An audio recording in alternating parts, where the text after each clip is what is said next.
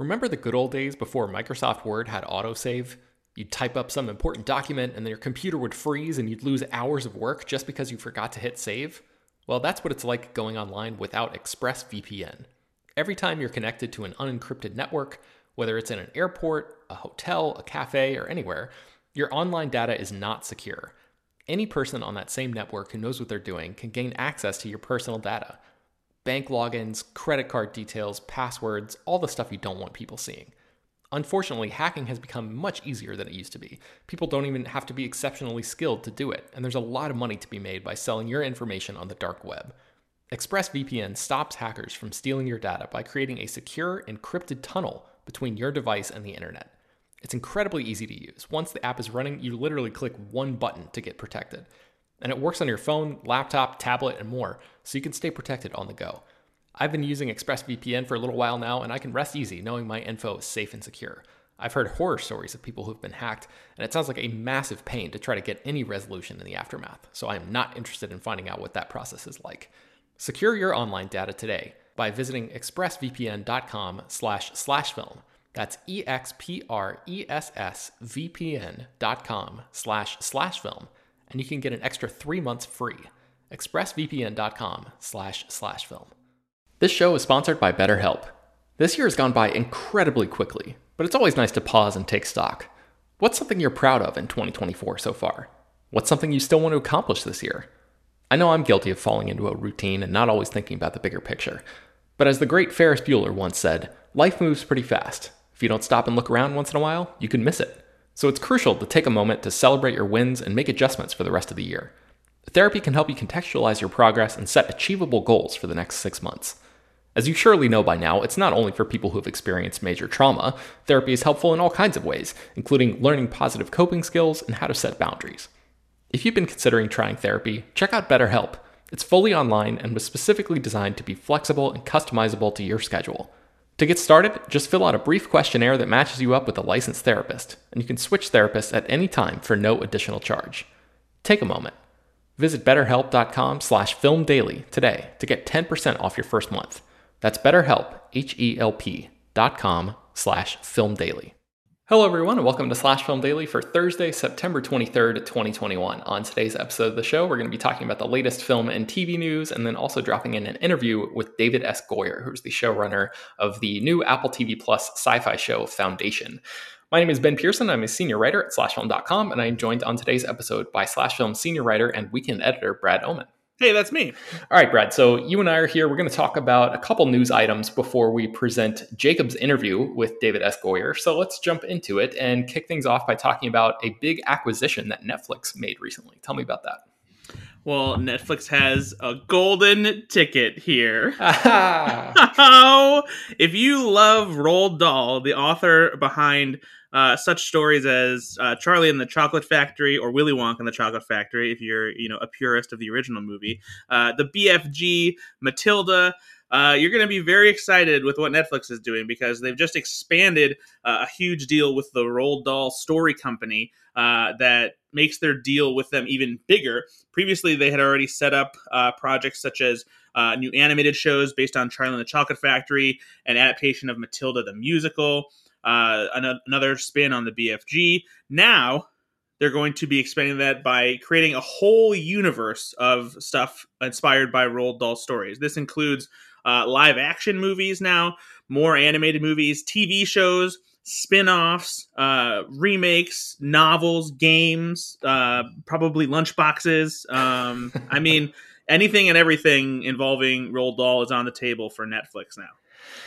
So I, I, saw Scott Mendelson, who writes for Forbes. He covers the box office, and he wrote an article basically saying like this sounds a little iffy to him because Roald Dahl adaptations have not consistently performed well at the box office. It's been a little hit or miss in terms of you know certain movies the like the original willy wonka and the chocolate factory is a classic charlie and the chocolate factory well it probably performed pretty well i don't think is looked at quite as fondly um, you've got movies like matilda from our childhoods that that i'm sure we sort of remember fondly our generation maybe remembers fondly but then you know there's like the witches and and some stuff that that is not uh, necessarily um, worked as well in recent times. So what do you make of netflix expanding a deal like this that was already like pretty significant and it really seems like they're just going all in on this ip what do you think about the choice to like double down on Roald Dahl yeah, I think they're just pulling on Roald Dahl's udders as much as they can, so they can just get all that milk out of there. Um, what a horrible image! Thank you for that.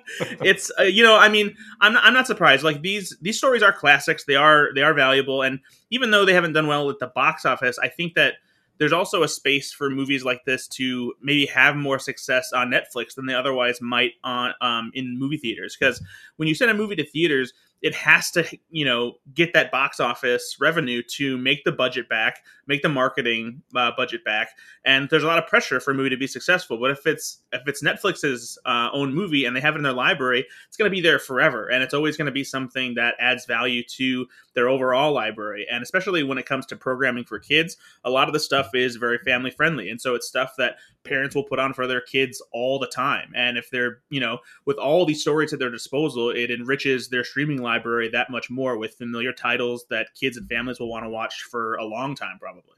Yeah, is there a? Uh, I think that's a great point. Is, is there a particular Roald Dahl story that you would like to see in in Netflix form here? Whether it's something that's already been adapted or like a, a story of his that maybe you read as a as a kid or anything.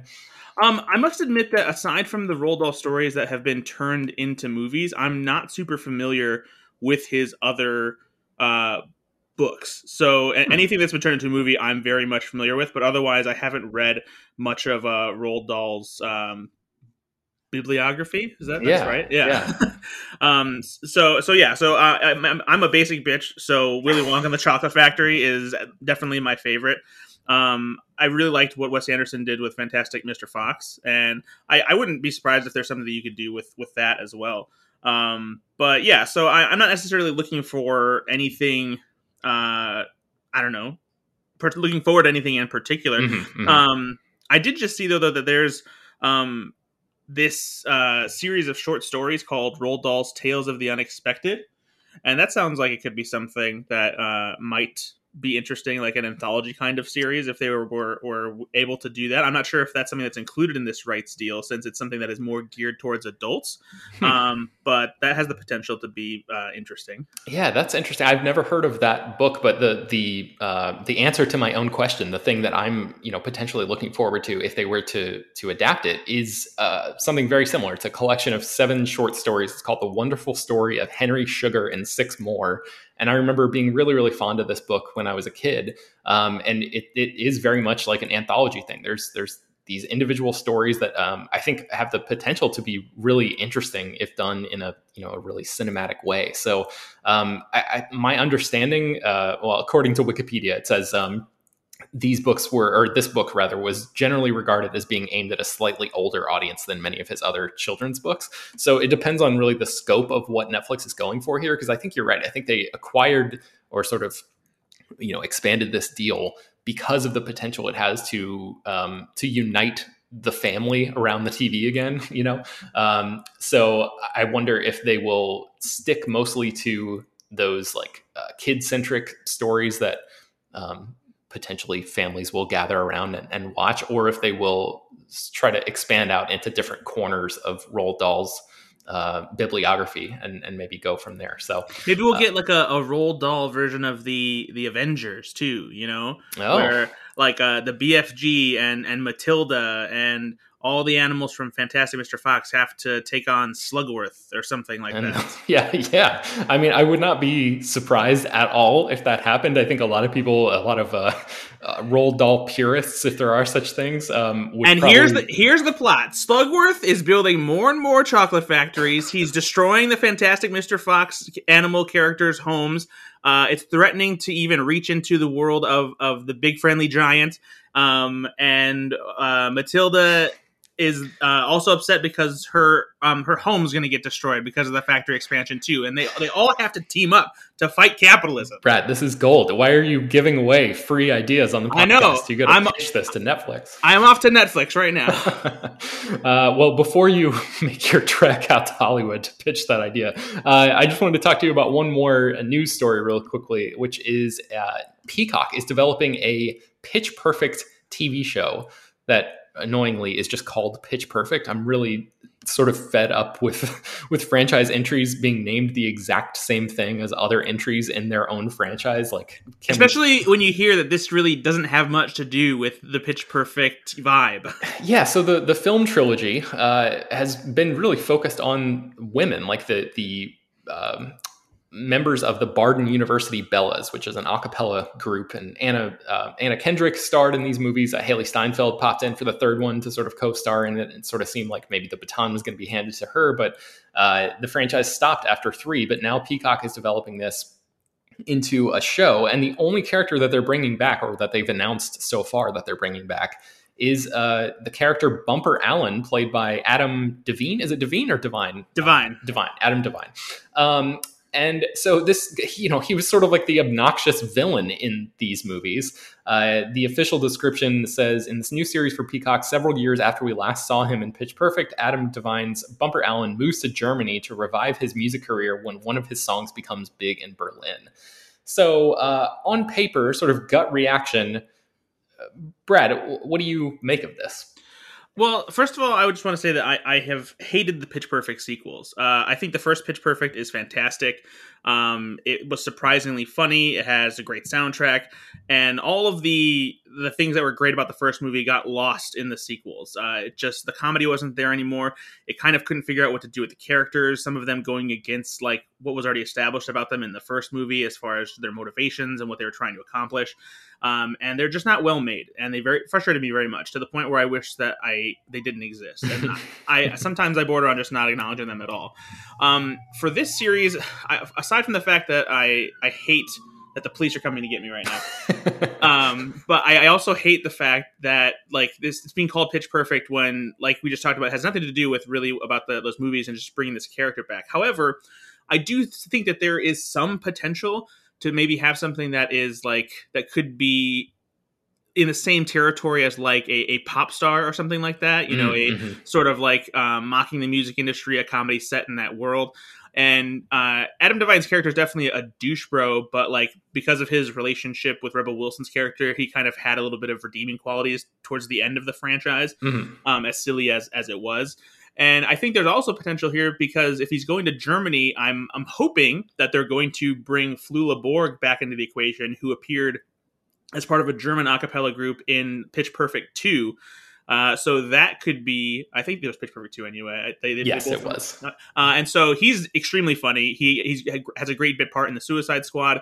And so if he's involved in the series somehow, then I will be even more interested and hope that it can just be coming that something that works on its own as opposed to relying on you know the pitch perfect brand. Yeah i enjoyed pitch perfect 2 more than you did. Uh, i think we've had arguments about that in the past. Um, I, am not like willing to die on the hill that pitch perfect 2 is great or anything like that. I just uh, I, I, don't have um, quite the uh, the disdain for it that you do. But um, I, I generally share your feelings in terms of like you know what this is, what it could be, what it what it sounds like anyway. The only thing that um, that sort of made me do a double take when I was reading about this is one of the uh, writers who is associated with this, and I don't know if you saw this in the the press release, Brad, but Megan Amram is the I guess the brains behind this thing, and if you that's um, great news. Megan Amram is awesome. Uh, she's a spectacular comedy writer. Yeah. So for people who might not immediately recognize her name, she's worked on shows like Parks and Recreation, The Good Place, Silicon Valley, and she created this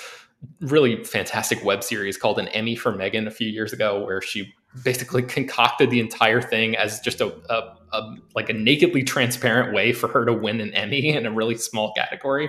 Uh, it did not work. She did not win, but um, she's really like one of the funniest writers working in Hollywood at the moment. She's worked a lot with Mike Schur and and sort of uh, has been like a, I guess a protege of his uh, in some capacity. So um, I, I, the fact that this is her idea, uh, it's a I think one of the um, presidents of Universal Universal Television said, you know, Megan Amram, whose clever adaptation of Pitch Perfect is sure to have audiences laughing out loud, blah blah blah blah blah, whatever. Um, the fact that that that uh, Megan Amram was cited as like the person behind this thing, um, yeah, it makes me want to give it much more of the benefit of the doubt than I would have otherwise, because like we were saying, sort of on paper, this seems like a, maybe a little iffy, but uh, yeah, if I, I, trust that Megan Amram knows what she's doing when it comes to telling a good uh, comedic story, so.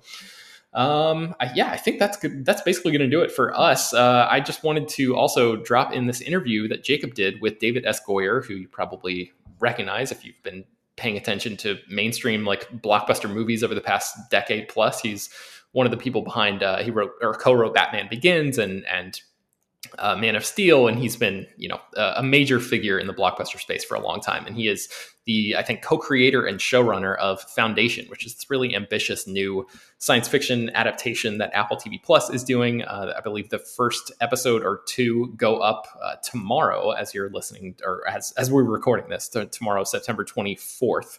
Uh, and Jacob sat down with with uh, virtually with David S. Goyer and, and, and talked to him about how it, he exactly approached uh, adapting these this really um, sprawling novel series by As, uh, Isaac Asimov that are you know beloved classic sci-fi novels that span a very very long um, period of time. Uh, sort of seems unadaptable, but Goyer figured out a way to do it. So here is Jacob's conversation with David S. Goyer.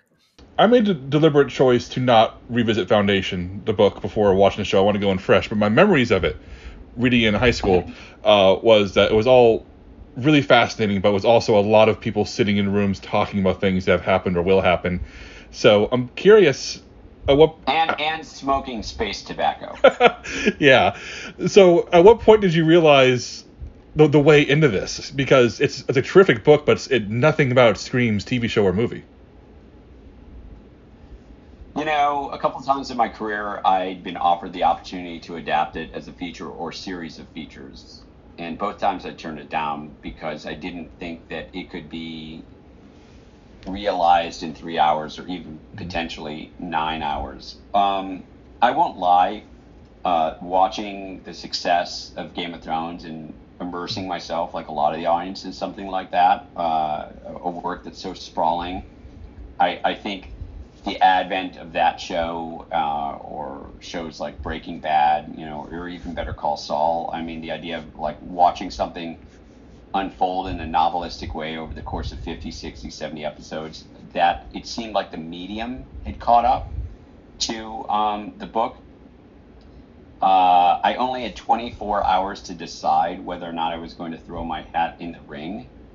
And so I thought, okay, I've got to deal with these big time jumps. I've got to deal with the fact that a lot of important things happen off screen. Um, and and and for me, but for me, the big thing was the books aren't particularly emotional. They're books about ideas. And so I thought, is, is there a way to create characters that can emotionally embody the themes that Asimov is talking about? If, if we can do that, then maybe there's a way to tell the story. And so I told the Asimov estate, Robin Asimov, that I, I didn't think it was possible to do just a straight line for line adaptation. Mm-hmm. Fortunately, they said, We agree with you. And even Asimov did uh, before he died. We agree with you. Um, I said, you know, I know Asimov was initially writing the trilogy in a post World War II environment. That's not the world that we live in today. Mm-hmm. So I felt that for the metaphors, we needed to be interrogating what was happening today, and I felt that the audience needed to reflect um, the world of today. There are almost no female characters in the first book. Um, I think there's one that has a few speaking lines. So I said to the Asimov Estate, "How do you feel if I gender flip a few of the characters?" And they said, "Great, we we think you should." Mm-hmm. Uh, so it was it was trying to find ways in emotionally, and that's what led me to the invention of the genetic dynasty. So the empire is resistant to change. How can I come up with a character or a series of characters that can embody that? And I thought, well, the purest embodiment of, of being resistant to change is a single individual just cloning themselves over and over and over again. Uh, just immense act of hubris and ego. And, and I thought, oh, that's a cool way to do that. And at the same time, it allows the audience to have the same face that they can attach to the empire from episode to episode mm-hmm. or perhaps from season to season.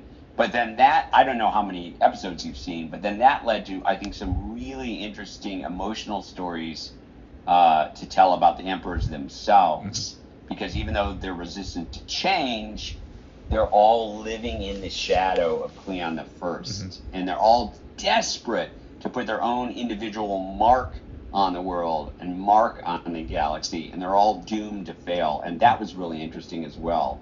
That was the starting point. Uh, another starting point Gaal Dornick is the point of view character in the first story. And I thought I'm going to extrapolate from that and make Gaal Dornick the point of view character for the first season. Mm-hmm. And what's nice about that is Gaal's never been to Trantor. She's never been off her home planet. She's never made a jump uh, through space. She hasn't really been introduced that much to psychohistory. So she can be the audience's eyes and ears. And um, she can be their guide into this world and all these crazy concepts. Yeah, and uh, you referenced it already, but the third episode uh, has an extended sequence where one of the, the, older clone uh, of, of the triumvirate of uh, of emperors is getting ready to uh, ascend, and a new a new one will be born.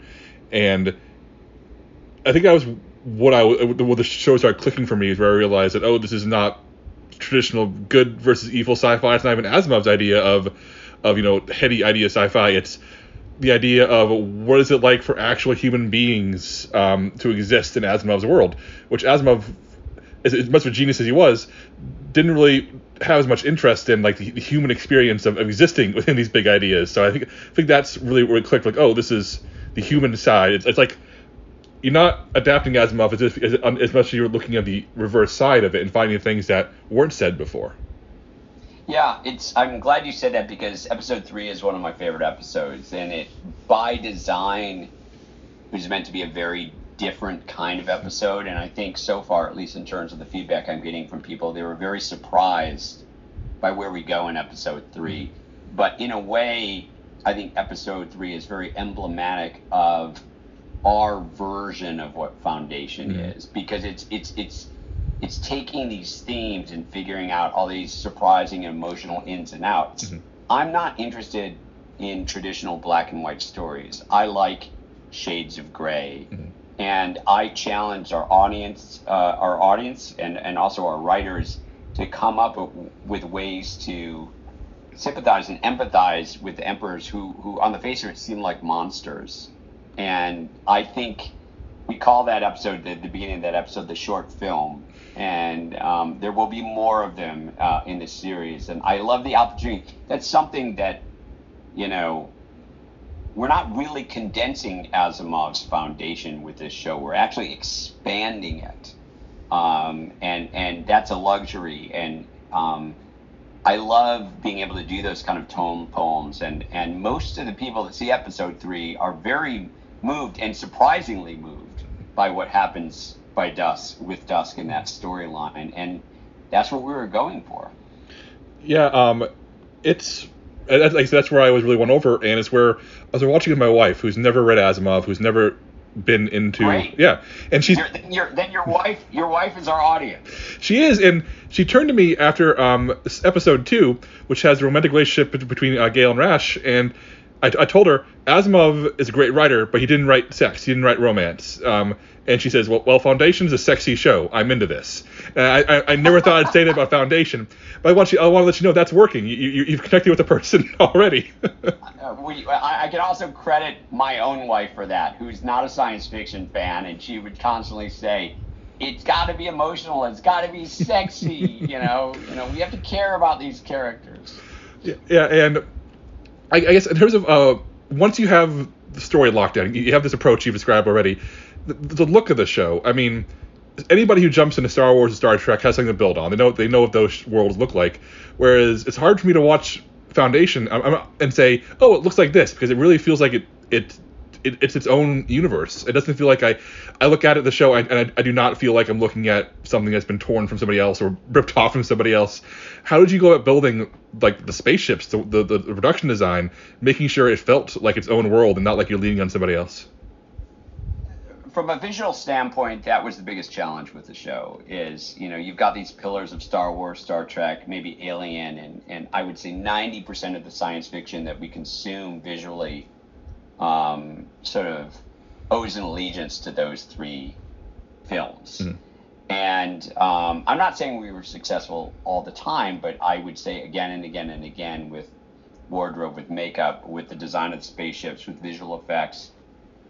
Don't bring me something that looks like Star Wars. Don't bring me something that looks like Star Trek. I, I, I want it to be our own thing, which is no small feat because even when I was talking with Apple, sometimes they would say, "Well, what is it going to look like?" And I'd say, "I know this is easy to say, but I'm going to try to make it look like something you haven't seen before." Mm-hmm. But even if you, uh, let's take uh, hol- holograms as an example, right? Mm-hmm. I mean, there's this visual language of holograms, you know, Star Wars, Star Trek, that they, you know, they're they're see-through and they emit light so when you're shooting them on stage there's a lot of interactive light and we started experimenting with this idea of okay we call them sandigrams they're particles they don't emit light they reflect light they refract light they cast shadows um, and and so that became this language that we use that that that changed the way we used holograms on the set or the way the math is depicted from the prime radiant was something completely different. And a lot of design and thought was into what does the math look like when it blooms out of the prime mm-hmm. radiant. It was it was not easy and it was frustrating. I, I feel like having made a season of it, most of the time we are successful, and at least now we can point and say, okay, that feels like foundation. That mm-hmm. doesn't feel like something else. Yeah, and I will say one thing I really in, enjoyed. Um, like I, I love that you uh, Asimov was, was, was, ahead of the curve uh, when, when, he made sure his robot stories and his Empire stories and Foundation stories were all tied together in their own universe. I mean, that's something that you know it's very common now, but there's dialogue in this season that, make, that confirms you know the, the the iRobot stories happened. They happened in the past of this show. Um, have you? I know you're in season one, and I'm asking about the future, and that's frustrating because you want to concentrate right now. But I gotta ask, uh, do you have that pipe dream of having the Asimov universe being told multiple shows? Um, look, I will certainly say that you know Asimov had kind of retroactively created this cohesive universe. There are certainly elements that we pulled from, and there are Easter eggs that people should try to spot in season one.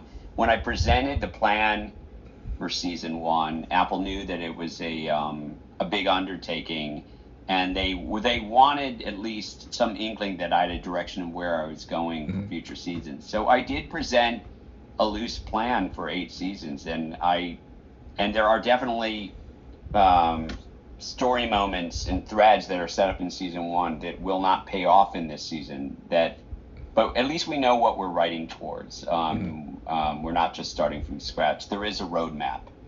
Yeah. Um, one thing I can't remember. I've interviewed most of your cast today, and one of them said that one of them quoted you saying that time is a character in this show. Yes. And I feel like is Time gonna be the character throughout all the seasons? Because I feel like surely by season two you need a brand new cast. It's everyone to be dead, right? Or what, what's the plan going forward like that? Um, interesting that you say that, but that's not an entirely true supposition. Noted. I'm definitely a character in the show. Uh, I, I think people will be surprised where we get to at the end of the season. Yeah. Um, also, you, you, mentioned Game of Thrones earlier, I want, and I, I, know they're very different shows, but the, the one the one way that they cross over is that Game of Thrones tosses you in this universe, says there's a lot of details, a lot of characters. We trust that you will pay attention, not fold laundry, not make dinner, and, and watch and absorb it. And by the end of episode one, I was like, oh yeah, I'm ready to be lost in here. I'm ready to be lost in this world. Can you talk about writing a show where you are trusting the audience to not want to be handheld and not want to have everything explained to them bit by bit? I I like look. I I can only write the kind of shows that I like to watch.